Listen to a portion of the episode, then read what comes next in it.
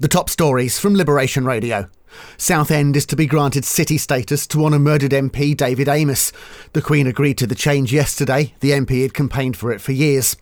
A commission on Wales constitutional arrangements will consider independence from the UK. The Welsh Labour Party promised during the last Welsh election that the commission would be formed. The party supports Wales remaining in the UK.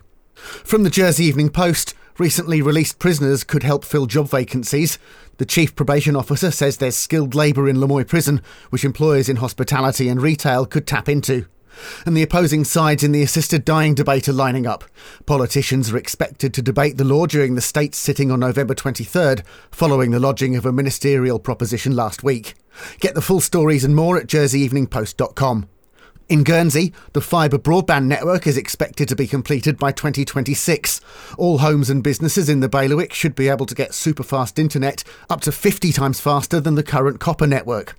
And Ireland schools are going to deliver emergency services talks. It's aiming to reduce speeding and dangerous driving. Liberation Radio News.